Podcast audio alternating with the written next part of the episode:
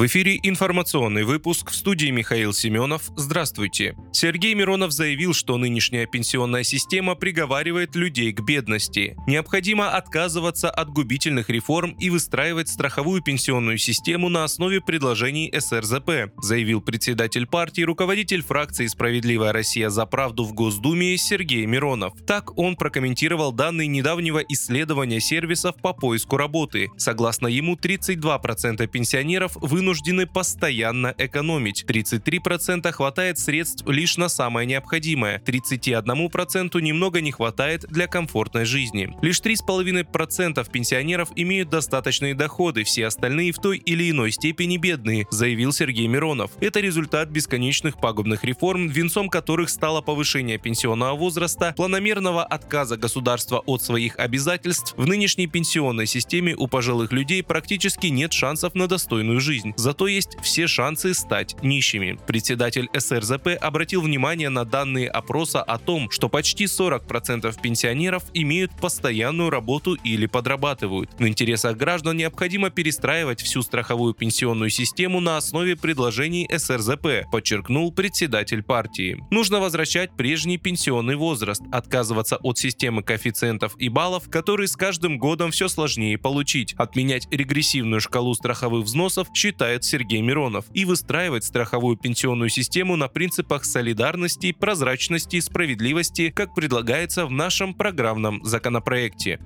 Путин поблагодарил дипломатов за то, что не дали Западу изолировать Россию. Президент России Владимир Путин заявил, что усилия российских дипломатов во многом позволили сорвать планы коллективного Запада по изоляции России. По его словам, они также смогли развить сотрудничество с большинством стран мира. Об этом он заявил в телеграме сотрудникам и ветеранам МИД России. В честь Дня дипломатического работника она опубликована на сайте Кремля. Путин добавил, что на повестке Дня дипломатов остается работа с ответственными международными партнерами партнерами. По его словам, особое значение имеет работа по укреплению связей со странами СНГ, ОДКБ, ШОС и БРИК, а также развитию союзного государства с Белоруссией. Среди других направлений он выделил поддержку соотечественников за рубежом и бескомпромиссную борьбу с любыми проявлениями неонацизма и дискриминации по национальному признаку.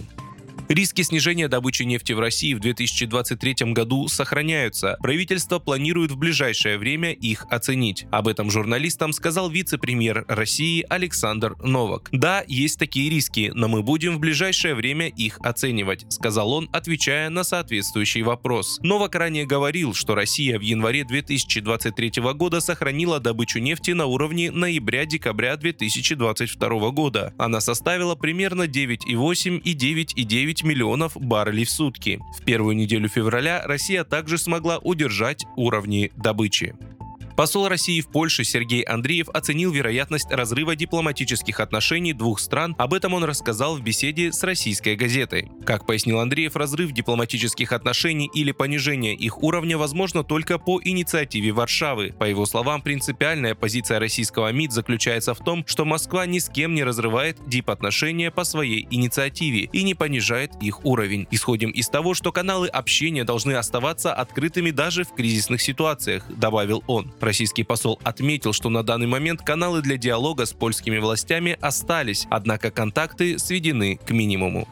Вы слушали информационный выпуск. Оставайтесь на справедливом радио.